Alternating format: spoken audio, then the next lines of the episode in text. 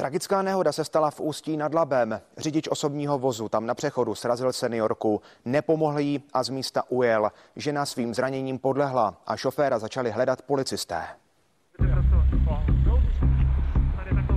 Masarykova ulice nedaleko městského stadionu v Ústí nad Labem půl jedenácté dopoledne. Za policejní zástěnou leží bezvládné tělo starší ženy. Kriminalisté ohledávají místo činu. Před malou chvílí se tu odehrála tragédie. Paní šla po přechodu a nějaký frajer, prostě 55 letý, srazil, prostě zastavil u místa nahody, přišel za náma, poklepal na paní a pak v tu chvíli uh, prostě se sebral a ujel z místa. Slyšeli jste dobře. Šofér se staré paní, kterou srazil, ani nepokusil pomoci. Místo toho z místa rychle ujel. Byli jsme úplně všichni v šoku. Svědci prý okamžitě ke sražené seniorce přiběhli a snažili se jí zachránit. Vše ale nakonec bylo marné. Vydechla, a pak už, pak už nereagovala vůbec. Podle záchranářů neměla žena šanci střed přežít. Policisté po neznámém autě okamžitě rozjeli pátrání a o několik desítek minut později byli úspěšní.